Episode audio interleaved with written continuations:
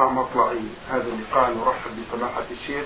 أجمل الترحيب أهلا ومرحبا بسماحة الشيخ. حياكم الله وبارك فيكم وفيكم. السائل أحمد سالم استعرضنا بعض من أسئلته بقي له هذا السؤال. يقول عند تشييع الجنازة يا شيخ إلى المقبرة يرددون أذكار بصوت جماعي مثل لا إله إلا الله محمد رسول الله وغير ذلك. وعندما يدخل الميت في القبر يؤذنون ويقيمون. وبعد الدفن يلقنونه أي يقولون يا فلان ابن فلان قل لا إله إلا الله قل ربي الله وديني الإسلام ونبي محمد صلى الله عليه وسلم. في مثل هذا العمل. بسم الله الرحمن الرحيم. الحمد لله وصلى الله وسلم على رسول الله وعلى آله وأصحابه ومن اهتدى بهداه. أما بعد هذا العمل كله بدعة لا يجوز. رفع الأصوات مع الجنائز وحدوه أو لا إله إلا الله كلها بدعه السنة مع الجنائز تدبر تأمل والخشوع وتذكر الموت والدعاء للميت. أما رفع الأصوات بالأذكار أو وحدوه كل هذا لا أصل له.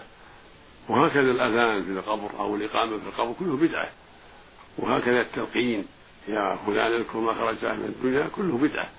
والأحاديث التلقين كلها غير صحيحة غير ثابتة عن النبي صلى الله عليه وسلم.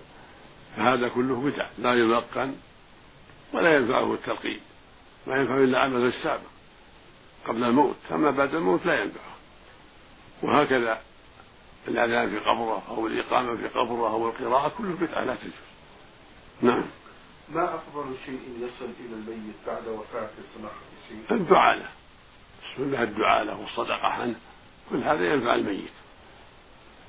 السنة لأقاربه وغيره بالدعاء له بالمغفرة والرحمة والصدقة عنه الحج عنه العمرة لا بأس كله طيب. قيل يا رسول الله هل بقي من بر أبوي شيء أبره بابه قال نعم الصلاة عليهما والاستغفار لهما وإنفاذ عهدهما من بعدهما وإكرام صديقهما وصلة الرحم التي لا توصى إلا بهما. وقال رجل يا رسول الله إن أمي ماتت فهل لها رجل تصدقت عنها؟ قال النبي نعم. ويقول صلى الله عليه وسلم إذا مات ابن آدم انقطع عمله إلا من ثلاث صدقة جارية أو علم ينتفع به أو ولد سيدعو له قال تعالى والذين جاءوا من بعدهم يقول ربنا اغفر لنا ولإخواننا الذين سبقونا بالإيمان. الآية. وشجاعة الجنازة على الميت لهذا يدعى له بعد موته ترحم عليه بصلاة الجنازة. أحسن الله إليكم. هذا السائل لم يذكر الاسم في رسالته يقول سماحة الشيخ ما حكم من طلق امرأته ثم قال بأنني طلقت بأنني قمت بتطليقها بأنني كنت في غضب شديد ولم أتمالك نفسي فهي يراجع المحكمة أو العلماء اللي عنده حتى ينظروا في الأمر أو يكتب لنا حتى ننظر في الأمر. نعم. يقول في الحديث من أدرك الركعة فقد من أدرك الركوع فقد أدرك الركعة. وفي حديث آخر يقول لا صلاة لمن لم يقرأ بفاتحة الكتاب. كيف الجمع بين الحديثين؟ الجمع بينهما أن من أدرك الركوع أدرك الركعة وهو معذور لأنه ما أدرك القيام حتى يقرأ. والنبي صلى الله عليه وسلم لما ذكر له أبو بكر أنه أدرك الركوع لم يمره بقضاء الركعة. دل على أن الفاتحة تسقط عنه إذا لم يدرك إلا الركوع. وهكذا لو نسيها المأموم أو جهل تسقط عنه وتجزئه الركعة. ولكنها ركن في حق الإمام والمنفرد لا بد منها. أما المأموم تسقط عنه إذا جهل أو نسي أو جاء والإمام راكع. نعم. أحسن الله إليكم سماحة الشيخ هذا السائل مهدي محمد يقول بأنه شاب ويحب أن يتزوج ببنت ولكن والد هذا البنت طلب منه مبالغ كبيرة ودفعة واحدة. يقول وأنا أحب هذه البنت فكيف يكون الحل؟ وأطلب منكم الدعاء بأن يهدي الله عز وجل قلبي ولكم جزيل الشكر. يسر الله أمرك وأمر كل مسلم. وهدى أباها حتى يسامح بعض الشيء. والتسيير في الزواج مهم. وعدم التكلف. إذا حصل الكفو الأفضل للولي والمرأة عدم التكلف وأن يرضى بالشيء الميسور وأن لا يتكلفوا في المهور ولا في الولائم حتى يتيسر الزواج للرجال والنساء جميعا. هذا هو الأفضل. وإذا لم تستطع فاصبر حتى يسهل الله الأمر. لقول النبي صلى الله عليه وسلم يا معشر الشباب من استطاع منه الباء فليتزوج فإنه أغض البصر وأحسن الفرج ومن لم يستطع فعليه بالصوم. فإنه له وسع والله يقول جل وعلا وأنكحوا الأيام منكم والصالحين من عبادكم وإيمائكم إن يكونوا فقراء. يغنيهم الله فضله. ثم يقول بعدها وليستعفف لا يجدون نكاحا حتى يغنيهم الله فضله. الذي لا يجد عليه يستعفف يتصبر ويتحمل حتى يغنيه الله. المقصود أن المؤمن يسعى في النكاح وأسبابه حسب طاقته. فإذا لم يتيسر ذلك صبر حتى يفرج الله الأمور إذا علم الشخص بموت قريبة له وهو في بلد وهذه المرأة في بلد هل يصلي عليها صلاة الجنازة؟ لا يدعو لها بالمغفرة لأن مما كان يصلي على الغائبين. إلا إذا كان له شأن كما صلى النبي على النجاشي. لأنه شأن ودعوة إلى الله. كان أكرم المهاجرين إليه. فإذا كان الميت ممن له شأن كالأمير الأمير الصالح. والعالم الصالح ونحو ذلك. إذا صلي عليهم صلاة الغائب لا بأس. أما عامة الناس لا يصلى عليه صلاة الغائب لأنه مات الجم الغفير في مكة وغيرها ولم يصلي عليهم النبي صلى الله عليه وسلم صلاة الغائب. رجل أذن وأثناء الأذان قام بمخاطبة رجل آخر ففصل بين الأذان فما حكم ذلك؟ إذا كان شيء يسير يعفى عنه إن شاء الله. إذا كان كلمات يسيرة يعفى عنه يتمم الأذان. أحسن الله إليكم وبارك فيكم سماحة الشيخ. آه يقول هذا السائل ما هي كيفية وضع القدمين في الصلاة بالنسبة للمأمومين؟ هل آه يقوم بإلزاق رجله اليمنى برجل من على يمينه ورجله اليسرى برجل من على يساره في حالة السجود؟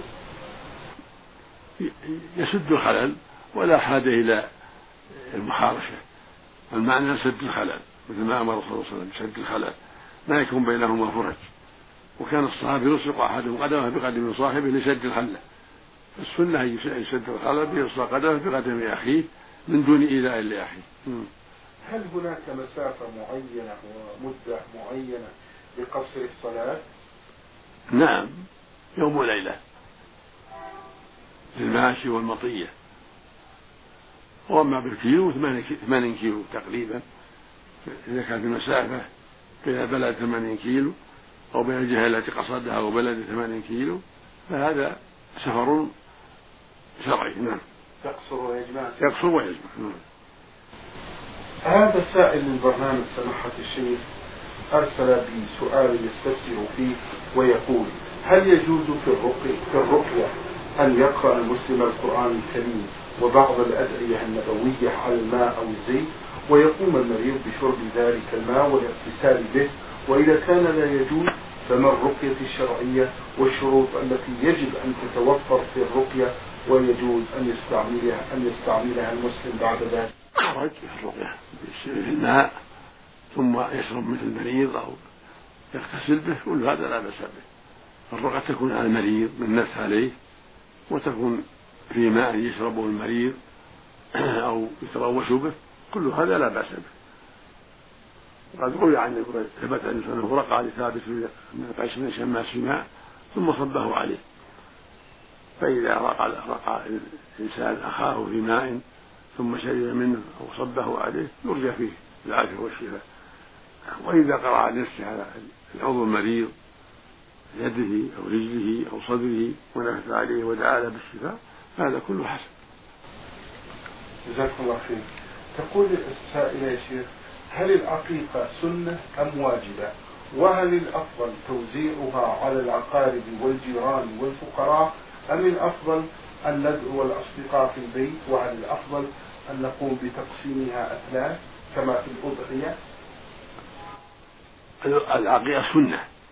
عن الرجل الذكر ثنتان وعن الجارية واحدة. هذا هو السنة. تذبح يوم السابع. وليس في توزيعها نص واضح. فإذا وزع منها على الجيران أو الأقارب وأكل بعضها أو دعا الجيران عليها أو بعض الجيران وأعطى بعض الفقراء كله واسع والأمر واسع. وبعض العالم جعلها كالأضحية يأكل ثلثا ويصدق بثلث ويهدي ثلثا لكن ليس عليه دليل. فالأولى في هذا أنه يأكل منها أو يصدق أو يهدي وليس في هذا حد محدود والحمد لله. الحمد لله. تقول السائلة متى يبدأ حساب اليوم السابع؟ بمعنى هل يحسب اليوم إذا كانت الولادة قبل الفجر أو بعد الفجر؟ وكذلك بالنسبة لعدة الوفاة وعدة المطلقة. يحسب اليوم اللي وقع فيه الولادة. إذا ولد في صباح يوم الاثنين أو العصر أو الظهر يحسب. هذا أول يوم. وإذا وقع في الليل ليلة الاثنين يحسب يومها يوم الاثنين الذي ولد في ليلته. فإذا جاء السابع سمي فيه وذبحت العقيقة المقصود أنه يحسب اليوم الأول الذي ولد فيه ولو كان في العصر يحسب. هذا هو اليوم. أحسن الله إليكم سماحة الشيخ. هذه سائلة تقول سماحة الشيخ قمت بقراءة الفاتحة بدلا من التشهد الأخير في صلاة الظهر مع الجماعة ولكنني أدركت بأنني أخطأت وقرأت التشهد مرة أخرى فهل أسجد سجدتين سجدة للسهو بعد أن ينتهي الإمام من صلاة الجماعة؟ أم ماذا أفعل؟ يكفي إذا قرأت التشهد والحمد لله وليس عليك سجود السهو أنت المأمون تبع الإمام ليس عليه سجود السهو والحمد لله. أحسن الله إليكم. من الأفلاج السائل سين را يقول سماحة الشيخ متى يكون سجود السهو قبل السلام؟ ومتى يكون بعده؟ جزاكم الله خيرا. السجود قبل السلام هذا هو الأفضل. إلا في حالتين. السنة أن يكون السجود قبل السلام. إلا في حالتين. إحداهما إذا سلم عن نقص ركعة أو أكثر ثم نبه أو تنبه كمل الصلاة ثم يسلم ثم يسجد سجدتين كما فعل النبي صلى الله عليه وسلم في حديث اليدين وفي حديث عمران. الحال الثاني إذا بنى على غالب ظنه. إذا شك في صلاته وبنى على غالب ظنه. فإنه يسجد للسهو بعد السلام. أما إن بنى على اليقين فإن السجود يكون قبل السلام. لحديث ابن عباس لحديث ابن مسعود لما أمر النبي صلى الله عليه وسلم إذا شك أحد في صلاته فليتحرى الصواب فليتم عليه. ثم ليسلم ثم ليسجد سجدتين بعد السلام. أما إذا بنى على إذا بنى على اليقين فإنه يسجد قبل السلام. لقوله في حديث أبي سعيد إذا شك أحدهم صلاته فليطرح الشك وليبني على ما استيقن ثم ليسجد سجدتين قبل أن يسلم. فإذا بنى اليقين وطرح الشك فإنه يبني فإنه يسجد للسهو قبل السلام. أما إذا بنى على غالب ظنه شك في اثنتين وثلاث وغلب على ظنه أنها ثلاث يجعلها ثلاث ويكمل ويقرأ التحيات ثم يسلم ثم يسجد السهو لأنه بنى على غالب ظنه. نعم. أحسن الله إليكم سماحة الشيخ. هذا شاب أحسن بهذا السؤال. يقول سماحة الشيخ بأنه شاب يبلغ من العمر الثامنة والعشرين من العمر يعاني من مرض نفسي وهو التفكير الدائم القلق التوتر والخوف من المستقبل والأرق وعدم النوم. فبماذا تنصحونه من الكتاب والسنة للشفاء من هذا المرض مأذورين؟ وهل يوجد كتب تنصحونه بقراءتها أعيد أعيد. يقول بأنه شاب يبلغ من العمر الثامنة والعشرين يعاني من أمراض متعددة التفكير الدائم القلق التوتر الخوف فبماذا تنصحونه من الكتاب والسنة للشفاء من هذا المرض مأجورين وهل يوجد كتب تنصحونه بقراءتها؟ أنصحه بالتعوذ بكلمات الله التامات من شر ما خلق يكررها والتعوذ بالله من الشيطان الرجيم ويكرر ذلك ويطرح الشكوك ويسأل ربه العافية من ذلك ويبشر بالخير. يكثر من التعوذ بكلمات الله التامات من شر ما خلق والتعوذ بالله من الشيطان الرجيم لأن هذا من الشيطان. ويكتفي بهذا والحمد لله. ويحارب بالشكوك والأوهام التي تقع من عدو الله الشيطان. فإذا اجتهد في ذلك وأكثر من التعوذ بالله من الشيطان الرجيم وتعوذ بكلمات الله التامات من شر ما خلق فإنه يسلم بتوفيق الله. النبي صلى الله عليه وسلم لما قيل له بعض الصحابة يا رسول الله إن أحدا يجد في صلاة ما لا يخر من السماء أهون من أن ينطق به قال ذلك تلك الوسوسة. ثم قال إذا وجد أحدهم ذلك فيقول آمنت بالله ورسوله. إذا كان يتعلق بالله فليقول آمنت بالله ورسوله. ثم ليستعيذ بالله ولينتهي. وإذا كان يتعلق بأشياء أخرى يتعوذ بالله من الشيطان الرجيم وينتهي والحمد لله ويسلم. يكفي من التعوذ بالله من الشيطان. نعم أحسن الله إليكم. سمحت في زماننا هذا حقيقة كثر الذين يعانون من هذه الأمراض المتعددة في نظركم. ما هي الأسباب في ذلك؟ الأقرب والله أعلم كثرة المشاغل كثرة المشاغل التي تشغل القلوب تحت الوسوسة. وبعض الناس لرغبته في الدين حرصه على الدين وعدم علمه. يأتيه الشيطان من جهة الدين ويكسى عليه وساوس من جهة الدين. وبعضهم من جهة المشاكل الكثيرة في بيته أو في مع الناس. تأتيه الوساوس. والعلاج في هذا يتعوذ بالله من الشيطان كثيرا. يسأل ربه العافية من ذلك. ويتعوذ بكلمات الله التامات من شر ما خلق. وبها بإذن الله يسلم من هذه الأمور. البعد عن الذكر وقراءة القرآن سماحة كذلك الغفلة من أسباب ذلك. والإكثار من قراءة القرآن ومن ذكر الله من أسباب التوفيق من أسباب السلامة. إذا أكثر من ذكر الله ومن قراءة القرآن هذا من أسباب السلامة والعافية من الشيطان والوساوس جزاكم الله خيرا السائلة كاف عين تقول لقد تعودت على قراءة سورة الملك في كل يوم بعد صلاة الفجر فهل في ذلك شيء؟ إيش؟ تقول لقد تعودت على قراءة سورة الملك في كل يوم بعد صلاة الفجر هل في ذلك شيء؟ ما أعلم فيه شيء سورة عظيمة نعم. السائلة سماحة الشيخ تقول ما حكم الكدرة التي تنزل في نهاية الدورة الشهرية حيث إن البعض من الناس يرون أنها طاهرة؟ هذه تختلف إن كانها بعد رؤية الطهر فإنها تصلي وتصوم ولا ولا عمل عليها. توضأ لكل صلاة.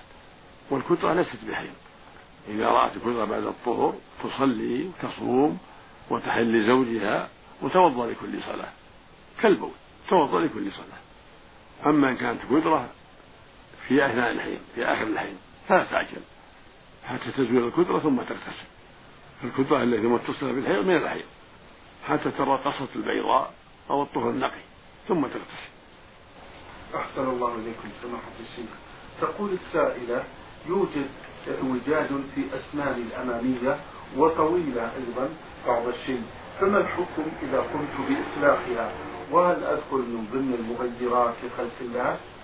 لا حرج في ذلك يدخل الذي يجتهد في في يعالجها للحسن.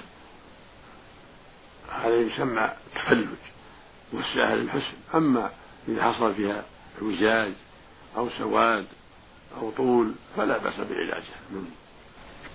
السائلة كاف عين تقول ما حكم قول اللهم إني أسألك من خير ما سألك منه نبيك أعوذ بك من شر ما استعاذ به نبيك محمد صلى الله عليه وسلم لا بأس بهذا جاء في حديث صحيح عن عائشة رضي الله عنها هذا من دعاء النبي صلى الله عليه وسلم. المقصود إنها لا بأس بهذا دعاء طيب نعم نعم. هل يجب عند قراءة القرآن الكريم أن نستقبل القبلة؟ ليس بواجب لا يقرأ حيث كان وجهه؟ القبلة أفضل إذا استقبلها أفضل ولا, ولا حرج عليه أن يقرأ ووجهه إلى غير القبلة لا حرج في ذلك. أحسن الله إليكم. تقول السائلة ما هو أول وقت لصلاة الضحى؟ وما هو آخر وقت لها؟ علما بأنني أجهلها دائما. مأجورين. يبدأ وقتها إذا ارتفعت الشمس إذا رمح إذا ارتفعت الشمس عند الرمح في رأي الرائي فإن هذا فإن يدخل وقت الضحى حتى تقف الشمس. يعني حتى توسط السماء الشمس هذا الوقوف. فلا ينتهي تنتهي الصلاة حتى تزول. نبه النبي صلى هذا. عمرو بن عباس وغيره نعم. المقصود أن أن وقت النهي يزول بارتفاع الشمس في غروبه ينتهي وقت الصلاة بوقوف الشمس في وسط السماء. نعم. بالنسبة للرواتب هل يشرع سجود السهو في الرواتب شيخ؟ نعم. إذا سعى في الرواتب أو في صلاة الضحى يسجد السهو وفي وتره يسجد السهو. جزاكم الله خيرا. السائلة لام عين نون من الرياض تقول بأنها كانت حامل في الشهر الثالث وسقط هذا الحمل وقد دخل عليه شهر رمضان وكان ينزل عليها دم ولم تصم اليوم الأول من هذا الشهر وصامت الباقي فهل عليها صوم أم لا؟ أفيدوني مأجورين إذا كان هذا الجنين ما تخلق هذا دم دم فساد. تصلي وتصوم وتوضا لكل صلاة. أما إذا كان قد تخلق في رأس أو رجل أو يد تبين يصير نفاس. لا تصلي ولا تصوم حتى ترى الطهارة أو تكمل الأربعين. أما ما دام دم فصلاتها صحيحة وصومها صحيح وعليها أن توضأ لكل صلاة دام معها دم توضأ لكل صلاة. أحسن الله إليكم. المستمعة للبرنامج كاف عين سين تقول هل يجب الوضوء بعد كل استنجاء من الحدث الأصغر؟ يجب الوضوء للصلاة أو لقراءة لمس المصحف أو للطواف إذا كان في مكة. أما إذا أحدث حدثا أصغر وليس في نية الصلاة ما عليه وضوء. لو أحدث الضحى بولا أو غائطا أو ريحا ما عليه وضوء. لكن إذا حضرت الظهر يتوضأ. أو أحدث بعد الظهر ليس عليه وضوء. فإذا جاء وقت العصر توضأ العصر وهكذا. الوضوء لموجباته للصلاة أو لمس المصحف. أو للطواف أو عند إرادة النوم إذا أراد ينام الطهر يتوضأ حتى ينام على طهارة هذا هو المشروع. أما كونه يحدث بالضحى ما يلزم الوضوء. يستنجي من البول والغائط ويكفي. أو بعد الظهر يستنجي ويكفي. فإذا حضرت الصلاة توضأ. تقول السائلة سماحة الشيخ أحيانا كنت أقوم بالغش في الامتحانات والآن أنا نادمة وتائبة إلى الله على ذلك. مع أنني أعمل فماذا علي أن أفعل الآن؟ التوبة تكفي والحمد لله. التوبة كافية. ما حكم وضع الكحل على الحاجبين بالنسبة للزينة للمرأة؟ لا أعلم في بأسا لأن الكحل في الحاجبين أو في جفني العين كلها لا بأس به. ممنوع النمص قص الحاجبين. هذا هو ما يجوز هذا النمص. هذا لا يجوز. أما كون تضع فيها كحل لا بأس. أحسن الله إليكم. السائلة نون عين من الجنوب. تقول سماحة الشيخ تذكر بأنها معلمة. تقوم بإمامة الطالبات في الصلاة ويصلون في ساحة المدرسة علما بأنها تكون متسقة من إفطار الطالبات ويصلون على بعض الأبسطة ولكنها أيضا متسقة بالتراب. تقول وقد أخبرت المدرسة بذلك ولكن أعيد أعيد تقول بأنها معلمة تقوم بإمامة الطالبات في الصلاة ويصلون في ساحة المدرسة علما بأنها تكون متسقة هذه الساحة من الطالبات ويصلون على بعض الأبسطة علما بأنها تكون. نعم علما بأنها تكون متسخة نعم. أي غير نظيفة يا شيخ. نعم. وذلك من إفطار الطالبات. ويصلون على بعض البسط ولكنها أيضا تكون غير نظيفة بالتراب. وقد أخبرت المدرسة بذلك ولكن لم يتم التغيير نظرا لعدم وجود إمكانية في ذلك. فما حكم تقول صلاتنا وما حكم ذلك لصلاة الطالبات مأجورين؟ لا حرج في ذلك. كونها تؤمهن حتى يتعلمن ويستفدن من صلاتها. لا بأس بذلك. ولا بأس بالصلاة على فرش وإن كانت غير نظيفة ما دام ما فيها نجاسة وجود التراب عليها أو بعض الأوراق أو ما يضر. إذا كانت الأرض طاهرة والبث طاهرة ولو كان فيها بعض الأوساخ لا يضر. صلى عليها. والطالب يستفدن من الطالبات يستفدن من المعلمة إذا صلت بهن تكون في وسطهن. الإمامة تكون في الوسط في وسط البنات والنساء. نعم. أحسن الله إليكم سماحة الشيخ. تقول السائلة ما حكم الإسبال في الصلاة حيث إنه يوجد كثير من الناس يسبلون ويقولون بأن الرسول صلى الله عليه وسلم قد سبل في الصلاة؟ فما صحة هذا القول؟ الإسبال إذا كان يعنى به إرخاء اليدين هذا خلاف السنة. السنة يضع اليدين على صدره. هذا السنة. هذا المحفوظ عن النبي صلى الله عليه وسلم. يضع اليمنى على اليسرى على صدره. ولا يرخيها يرسلها. يسمى إرسال. ما يسمى إسبال. يسمى إرسال. أما الإسبال فهو إرخاء الثياب تحت الكعبين. الملابس والجار والمشت هذا يسمى إسبال. ما يجوز. إرخاء الملابس بعد تحت تحت الكعبين للرجل. أما المرأة لا بأس. أما إسبال الثياب للرجل.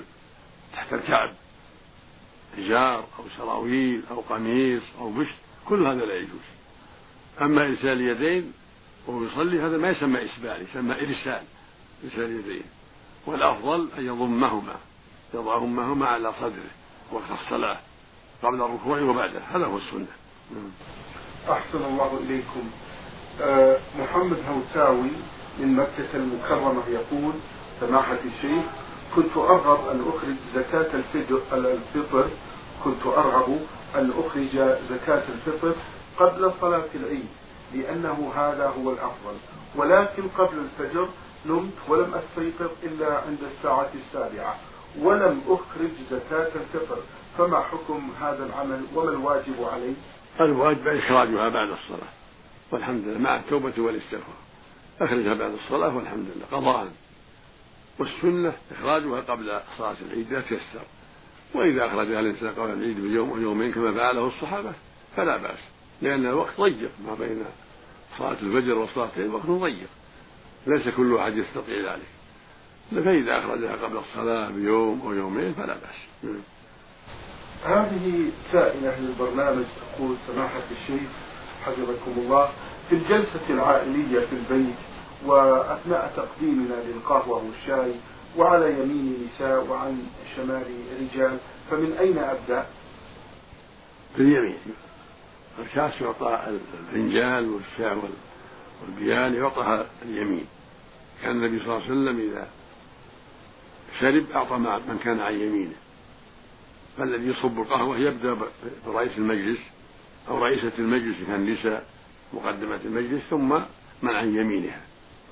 والرجال كذلك يبدأ برئيس المجلس ثم من عن يمينه.